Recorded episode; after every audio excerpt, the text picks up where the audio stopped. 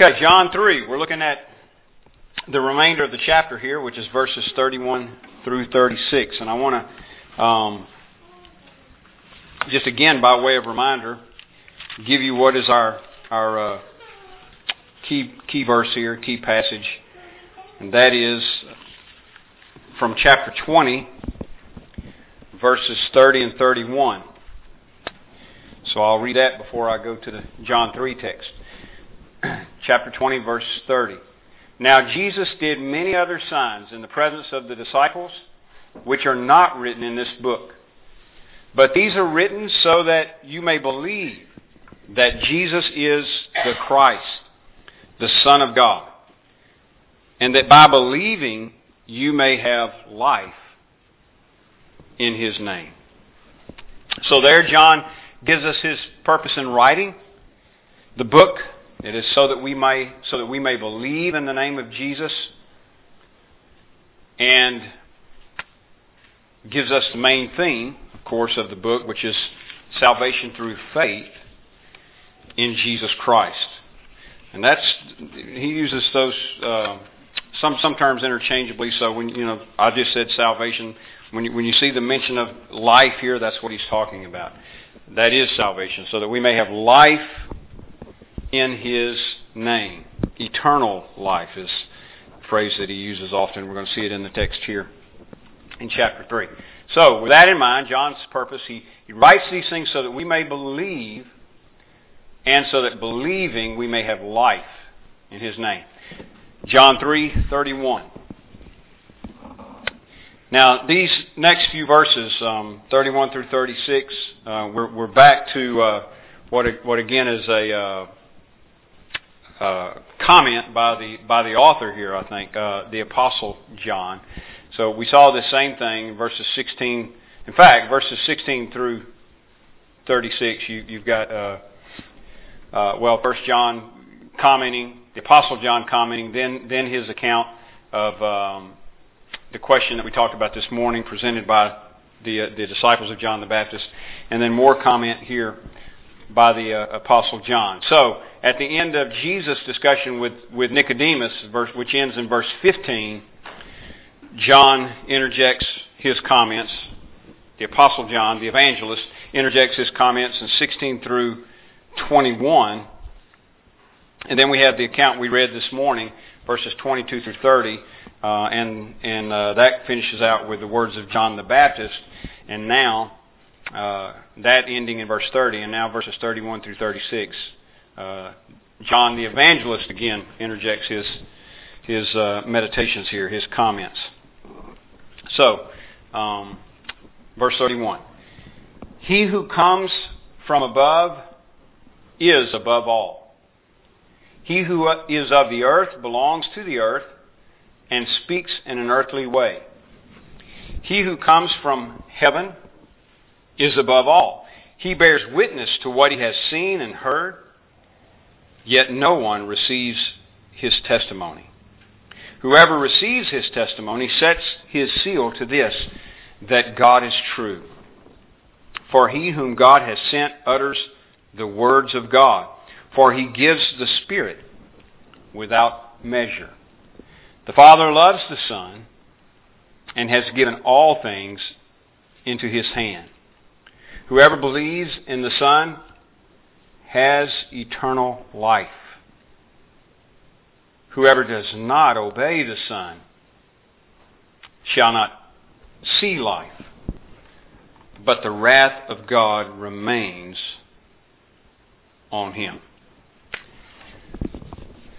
There is no life outside of faith in Jesus Christ. There is no life outside of obedience to Jesus Christ. Now, these comments that I just read um, kind of explain why John the Baptist says what he says. Now, I know it gets confusing sometimes. I try to be careful not to say John said, because we got two different Johns uh, here that we're working with. So I'm, i try to be careful to say John the Baptizer, um, or, you know, uh, the Apostle John, or if you hear me say the evangelist, I'm talking about the Apostle John. He's common, commonly called the evangelist because uh, he's the one writing the evangel here, the, the good news, uh, under the inspiration of the Holy Spirit. So, John the Baptizer, John the Baptist, finished his remarks in verse 30 by saying this He must increase, but I must decrease. That is, Jesus must increase, and I, John the Baptist, must decrease. Now, that's what we talked about this morning. There seemed to be, uh, among John's disciples, John the Baptist's disciples, there seemed to be some concern that maybe Jesus was getting more attention than John at this point. And so John the Baptist is responding by saying, essentially, that's good news. That's the way it's supposed to work. That's the way I want it to work. That's the way I want it to continue to work. He must increase and I must decrease. So like we talked about this morning, John is understanding his role. John the Baptist is understanding his role as one who proclaims Christ, points to Christ, prepares the way for Christ, but he is not the Christ. He is not seeking his own glory. He is not seeking, though he, though he does have disciples here, he has followers, people that he is training. His uh, ultimate objective is not to make disciples for himself. He wants to make disciples for Christ, which is our, our objective as well. In the Great Commission, Jesus tells us, make disciples. But the idea is not that we, you know, we, we run out and make a bunch of disciples for Fred and Bill and Bob and Skip and, you know, whoever else it is. Um, no, it's that we make disciples for Christ. We, we disciple people. We do the discipling. But we, we in, it may sound kind of strange, but in our discipling, we make disciples for Christ. At least that's the objective. And that's what John is doing. He's not troubled by the fact that Jesus is getting attention. That's exactly what he wants. So he says he rejoices just like a, a best man would rejoice over the marriage of the bridegroom. John says he's rejoicing at the sound of the voice of Jesus, the true bridegroom. And then he gives that principle. He must increase, I must decrease. Now, John, the apostle, the evangelist, begins his comments in verse 31 and he's giving some explanation on that. He who comes from above is above all. So in other words, you could think of it this way.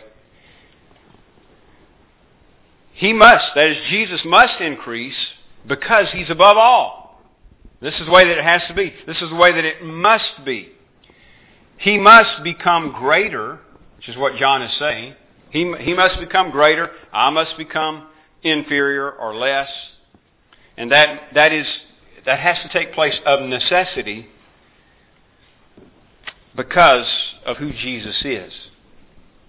He comes from above, and He's above all. His origin is, is, is different than ours. John, remember uh, earlier on, John said, um, He's before me. Now, that's coming from a man who is six months older than Jesus, and yet he says Jesus is was was before me.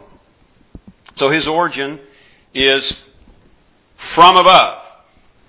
And, and like I said this morning, a lot of times you'll notice the, the, the same language. And John, by the way, is a very, uh, the evangelist John, John the Apostle, is a very simple writer. I mean, his, his vocabulary is, uh, is, is um, limited here. Not by that I don't mean you know that he was stupid or something. I, I mean it, he he he has he has kept it limited. The Holy Spirit uh, kept it limited in in in uh, inspiring him to write. Um, other other New Testament writings, you know, can be a, uh, quite a bit more complicated. Yeah, I that even comes across in the in the English, of course. I mean, compare, for example, the writing style of the book of Hebrews to the book of John. You find it to be quite different. So he uses a lot of uh, uh, the same things, the same terminology. So, for example, the word above here is the same one that Jesus was using when he was talking about the new birth, being born from above. born from above. That's a, that's a different origin uh, in that particular birth than our natural birth. Well, now he's talking about um, Jesus as opposed to uh, to John the Baptist and, and of course any other human being. He is from above. Jesus is from above and is above all. So he must increase. He must be shown to be superior. He who is, who is of the earth, on the other hand, belongs to the earth and speaks in an earthly way. So there's the contrast, and it's, and it's not um, when he says earthly, or he's not implying he's not even talking about sinfulness, not implying any sin here. He's just talking about a difference in origin, difference in nature. Jesus is from above. John the Baptist and every other human being, all of us, are of the earth and earthly. So Jesus must increase, John the Baptist must decrease. Jesus must increase, Skip must decrease. You know, and whoever's name you want to put there.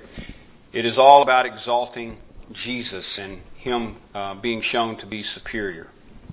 So he who comes from above is above all. He who is of the earth belongs to the earth and speaks in an earthly way. That's interesting too, because as you move through the Gospels, I mean, you, you may read like you may read that phrase right there and kind of wonder what what's, what's he talking about there? You know, does does uh, Jesus didn't come speaking a different language? They understood what he was saying. Well, he spoke the common language, but he he definitely uh, had a different manner of speaking, nonetheless, didn't he? And they they even said that at times. No, nobody ever spoke like this before. He who is of the earth is earthly and speaks in an earthly manner. We're limited. We're of the earth. We're earthly. We're limited. We're limited in wisdom, power, you name it, intelligence. But he who comes from above is above all. And the evangelist goes on to say in verse 32 he bears witness, that is, Jesus bears witness to what he has seen and heard. Now, what he's, what he's saying is, here, what he's going to say, is that he comes bearing true witness about heavenly things, where John can't do that from experience, you know. And I mean, God, God did enable prophets to speak of things that, uh, you know, heavenly things at times, but it was even then limited. They weren't speaking of things they had experienced, seen, and heard. So he's drawing this contrast. He who's of the earth is earthly. John the Baptist fits in that category, just like you and I do. And he's limited in his wisdom and knowledge, and understanding. But he who is from above speaks from experience when it comes to these things. So he, his testimony is true. Again, verse 32. He bears witness our testimony to what he has seen and heard. Remember back in, let's back up just a little bit here. Um, this is what Jesus is saying to Nicodemus. If you look back in verse 9, when he's speaking of the new birth, he, Nicodemus says to him in verse 9, How can these things be? And Jesus answered him, Are you the teacher of Israel and yet do not understand these things? Truly, truly, I say to you, we speak of what we know and bear witness to what we have seen, but you do not receive our testimony. Now you go back to verse 32. He bears witness to what he has seen and heard, yet no one receives his testimony. So, so John's just reiterating what he has already uh, accounted for us, uh, recorded for us in verse 11. The words of Jesus. Truly, truly, I say to you, we speak of what we know, bear witness to what we have seen, but you do not receive our testimony. Then in verse 13, no one has, descend, has ascended into heaven except he who descended from heaven, the Son of Man. So he's the only one who is from above who speaks with firsthand experience of what he has seen and heard in, in terms of heavenly things. And, and by the way, I think the only reason Jesus uses the plural pronoun there the collective pronoun is because that's what Nicodemus was doing. He's just answering back. Nicodemus comes to him and says, um, in verse 2, as far as we know, he's by himself here, but he says in verse 2, Rabbi, we know that you are a teacher come from God. We, we know that you're a teacher come from God, instead of just saying, I know. And Jesus speaks back to him in the same manner and says, Well, we speak of heavenly things. We bear witness of what we have seen, but you do not receive our testimony. So, verse 32. Again, John is saying, uh, reiterating that. He, he, he testifies of what he has seen and heard. No one receives his testimony. And that's a generalization uh, in, in both places. In verse, um, verse 11, you do not receive our testimony. But then he goes on to say in verse, uh, uh, I'm sorry, I'm going to back up a little more. In chapter 1 of uh, chapter 1, verse 13, he talks about those who receive, receive him. So it's not that every single person does not receive him, but generally speaking, um, he was rejected. Light came to the world, but men loved darkness. Same thing here. Um, he bears witness to what he has seen and heard, yet no one receives his testimony. But then he qualifies that in verse 33. Whoever receives his testimony sets his seal to this that God is true. So it's not, again, it's not that every single person has not received his testimony. It's a, it's a generalization. Although it would be true, wouldn't it? If it weren't for God's intervening grace, then it certainly be true of all of us that we would reject the testimony of Christ. So he's from above where John was of the earth and earthly. So he's bearing witness to what he has seen and heard firsthand. He's giving a true testimony um, concerning uh, heavenly things, revelation about God. Now, verse 33 again. Whoever receives his testimony sets his seal to this, that God is true. Now, this is another part of the distinction that the evangelist is making. I may tell you something here tonight, and, and you may you may sit there, or, or, or maybe when you leave here, or maybe when you're eating dinner later, you say, you know what? I don't think I believe that. I, I think he was wrong on that. You can do that without making God a liar. if you know what I mean. In other words, I could very well be wrong. But this is, this is where it's different with Jesus. John is saying to his readers, you do that with Jesus, and you're making God out to be a liar.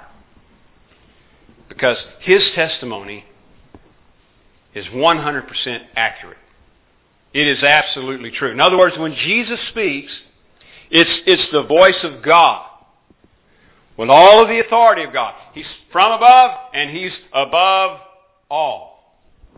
And the Father loves the Son and has given all things into His hands. So when He speaks, it is the very testimony of God. So now I can say this, even though I may get it wrong and you may get it wrong, and this is the voice of God. What you read here is God speaking. If I get it wrong, it's because I've strayed away from this. But what you hear here, you, you can count on. So, John says his testimony is true. He's the only one that has ascended. He that ascended is the only one that has descended, and he speaks of what he has seen and if you receive his testimony, you've set your seal to this that God is true. In other words, you've, you've just, if you believe Jesus, you, you've believed God. For he whom God has sent utters the words of God, for he gives the Spirit without measure. Now, here again is the, the contrast. And he who's from above and he who is earthly. He latter part of verse 34, he gives the Spirit, like talking about God, the Father. God gives Jesus the Spirit without measure. And the significance is this. The, the, you, the Old Testament prophets, like from, from John the Baptist on back, and New Testament prophets as well. But at this point, John, John is, is it. He's the, in fact, he's the last, the last Old Testament prophet, John the Baptist. Well, from, from him back, the Spirit of God, God would give His Spirit in measure so that the, the prophet could fulfill whatever his calling was. He was enabled by God with the Spirit of God to do whatever it was he needed to do to fulfill his office of a prophet. But again, it was with measure. In other words, it was limited. What the evangelist is saying here is Jesus has been given the Spirit without measure. Another indication that he is uh, distinct. He's unique. He's from above. What he says is the very words of God. The Father loves the Son, verse 35. The Father loves the Son and has given all things into his hand. So he starts out by saying, He's from above, and He's above all. And this is uh, another way of saying, uh, making a similar statement. All things have been given into His hand. Now, think about John's purpose statement again for a minute. I write these things, he says, or these things are written so that you may believe that Jesus is the Christ, that is the anointed one. That's what the word Christ means. Um, that's that's the the Greek form of the Hebrew word Messiah, and they were promised by God a, a coming anointed one, a Messiah, a deliverer, and that's what the, the Jews looked for for centuries. The, Jew, the Jews who don't believe in Christ still today, um, thinking that the Messiah is coming. They're not, not believing that they've missed him. So John's saying he wants his readers to believe that Jesus is the anointed one, the Christ. So he says here, he has been given the Spirit without measure. The Father loves the Son. And again, in his purpose statement, he says, I've written, I've written so that you may believe that Jesus is the Christ, that is the anointed one, the Messiah, the one who is anointed with the Spirit, the Son of God. The Son of God. I want you to believe, John says, that He's the Christ and that He's the Son of God. And so that's what he's doing here. And as, as we move along in the, in the gospel, he's laying that out. This, this is the one who stands out. And he's been showing us that little by little by little as, as we go through.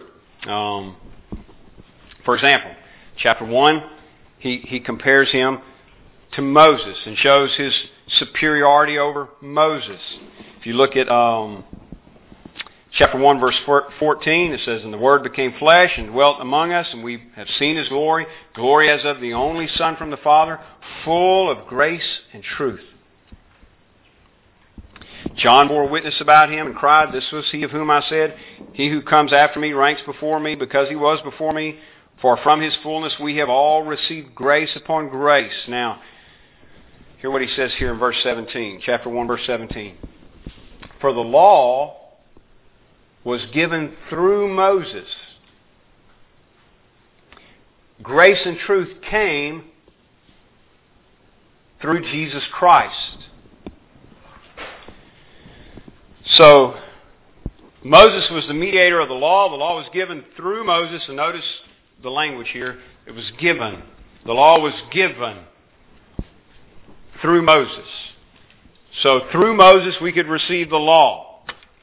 That's how God gave the law. But he says, grace and truth were not given through Jesus Christ, but came through Jesus Christ.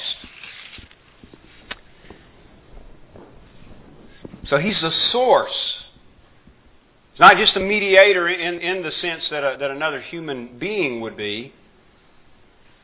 He's not simply, he is obviously uh, giving us words from God, but he's not, he's not merely telling us what God said, but he himself is God in the flesh, and he is showing us God, demonstrating himself God's grace and truth.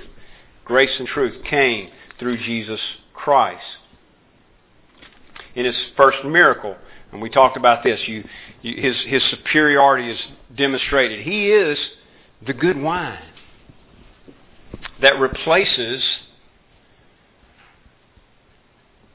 Judaism. All the purification rites, the whole um, sacrificial system. Jesus is the good wine. What the wine in that miracle points to. We talked about the new birth the superiority over being born of the temple, uh, born of the, the Spirit rather than the flesh. We talked about the, the temple. Jesus is the true temple, right? He's superior to Solomon's temple. When he tells them, um, destroy this temple and I'll, I'll raise it up in three days. He's talking about his body, the, the true temple. So he's superior. That's what John is saying. That's the case he's making. He's not an ordinary man. He's not even an ordinary prophet. He's superior. He's going to go on to talk about it. He's superior to Moses. Chapter 4, we'll see he's superior to Jacob. Get to chapter 8, you'll see he's superior to Abraham. And it just keeps going. He's superior because he's not just a messenger. He is himself the gospel. He's the message. He's the one they've all been talking about. He's the one all the messengers have been talking about and pointing to. So he comes to this in verse 36. Whoever believes in the Son has eternal life. Now, that's what John said he wanted. I've written these things so that you may believe, and so that believing you may have life. Okay, John, how, how, does, that, how does that come about? Well, he says here, if you believe in the Son, you have eternal life. The tense of the verb there is present. It's is having. Whoever believes in the Son is having eternal life. There's no life apart from the Son. S-O-N. There's no life without faith in Jesus Christ. Believing. Whoever believes. Whoever believes in the Son is having life. And he'll say later in his epistle, that is John, the evangelist will say later in, in uh, his first epistle, whoever has the Son has life. And if you don't have the Son, you don't have life. That sounds so radical to the world, doesn't it? You, you tell me that I'm not living are you telling me that my religion isn't just as good as your religion? Well, in love. I mean, hopefully we, we say it in love, but yes, that's what we're saying. There's, there's one way to have life. It's through faith in Jesus Christ. Whoever is believing is having life. Now, then he goes on to say it this way. Same thing, another said another way, but he's saying the same thing uh, in in, uh, in in negative form. Whoever does not obey the Son shall not see life. Now, a couple things here. So, whoever believes, that is, you have faith, you have life. But whoever does not obey shall not see life. So you don't obey, you don't have life.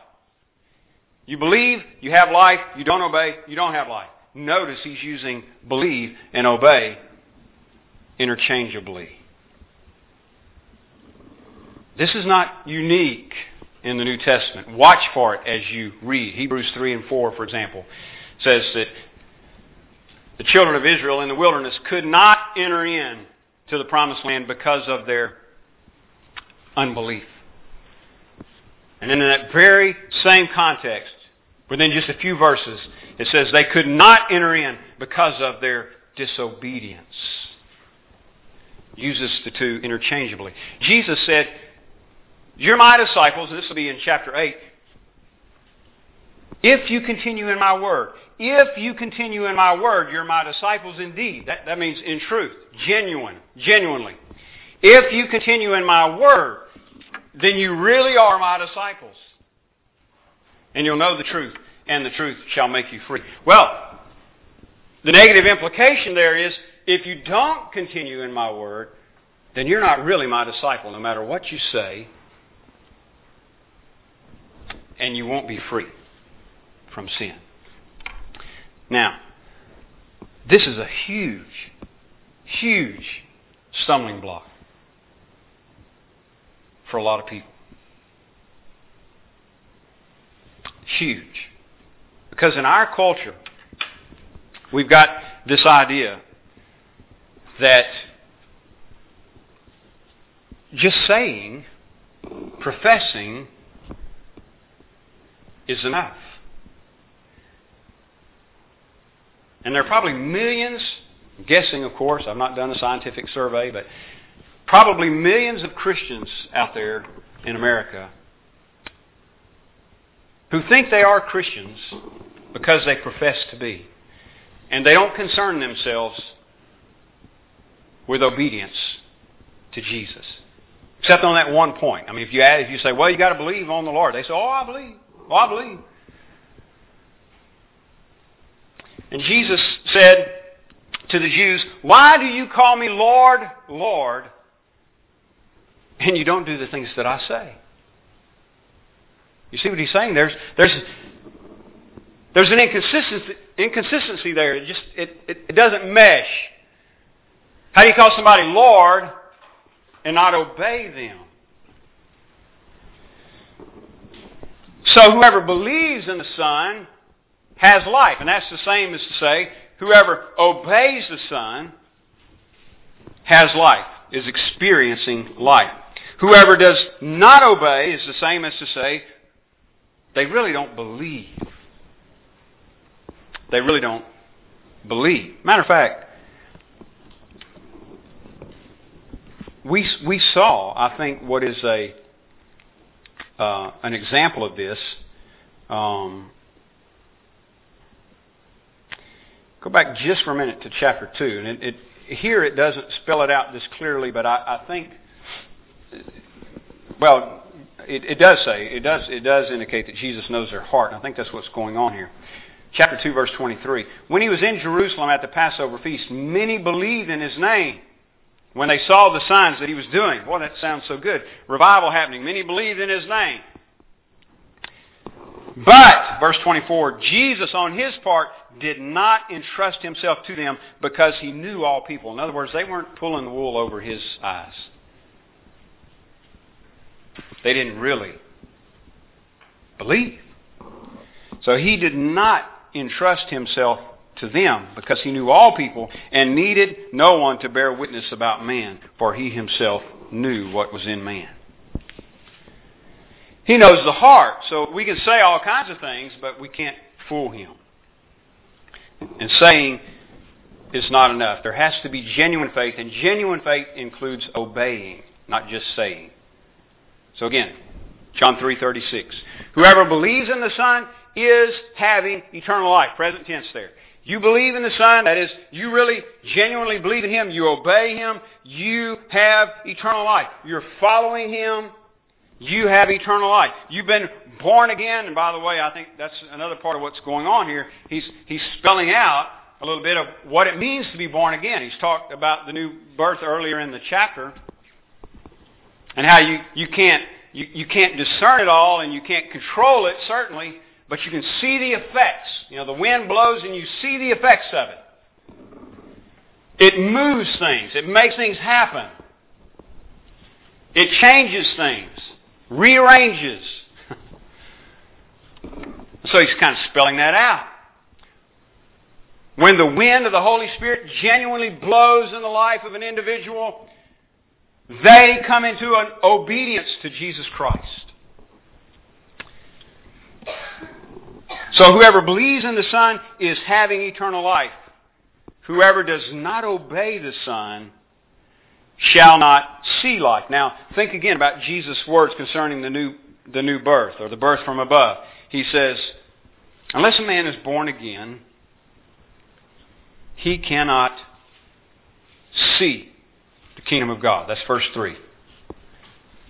Unless one is born again, he cannot see the kingdom of God. That is, without the new birth, without being born from above, you really don't have any perception of the kingdom of God. Now, he's, he's telling this to one of the most highly esteemed teachers in Judaism in this period, in Jerusalem, in Israel. He calls him the, he, he refers to Nicodemus as the teacher of Israel. And he's, and he's, and he's telling him, you don't, you don't see the kingdom of God because you've not been born again. If you've been born again, you would understand what I'm talking about here. But I, I, I can't even, I speak to you about earthly things and you don't believe. So how, how will you believe if I tell you about heavenly things? So, Jesus says to Nicodemus, unless one is born again, he cannot see the kingdom. Now, that's what John is saying here. Whoever does not obey the Son shall not see life. That is, you, you'll never have any real perception of it. You'll never experience it. Remember, when he's talking about Jesus being from above and testifying, he says he speaks of what he has seen and heard. Experiential knowledge. If you don't obey the Son, you have no experiential knowledge with eternal life. No perception of it, no grasp of it, no experience with it. But, now here's the rest of the statement. In fact, I'm to, let me read the whole verse again. verse 36. Whoever believes in the Son has eternal life or is having eternal life. I'm making a point of that for a reason. Um, that's a present tense verb. Whoever believes in the Son is having eternal life. Whoever does not obey the Son shall not see life, but the wrath of God remains on him. And again, it's a present tense verb. The wrath of God is remaining on him. So there's the contrast John is making. Those who believe and obey have eternal life. They are having eternal life. It's, it's already begun. It begun with a new birth when you're born again. And those who don't believe, and again, it's interesting the way that he puts it here because he doesn't even use that word. He uses the word obey. So he, so he just makes it stronger in case you could, because it's so easy. So many people say, "Oh, I believe, I believe." Well, he says, "Whoever does not obey shall not see life, but the wrath of God is remaining on him." Sounds familiar too, doesn't it? You think about verse 17. For God did not send His Son into the world to condemn the world, but in order that the world through uh, that the world might be saved through Him. Whoever believes is not condemned, but whoever does not believe is condemned already. The wrath of God is remaining on him. So, John's pretty emphatic. The evangelist is pretty emphatic. That this is the one. He says, I write, I've written these things to you so that, so that you might believe that Jesus is the Christ. Not one way, not a way, the way. The only way. And John says, so that by believing or through believing on his name, you may have life. And again, the idea is there's not he's he's not one of ten ways to have life. He's not one of two hundred ways to have life. He is the life. He says in fourteen six, I'm the way, the truth, and the life. So, so how are you going to find life somewhere else? When he is the life. There's no life apart from Jesus Christ. There's no life apart from belief in Jesus Christ. There's no life apart from obeying Jesus Christ. In Him is life. Let's pray. Father, we are thankful for your word. And Lord, that you've chosen in your goodness and great mercy to reveal these things to us, to give us revelation concerning yourself, to make yourself known to people in utter darkness. Lord, thank you for shining on our hearts, and I do pray, Lord, there's anyone in this room tonight who does not know you in truth,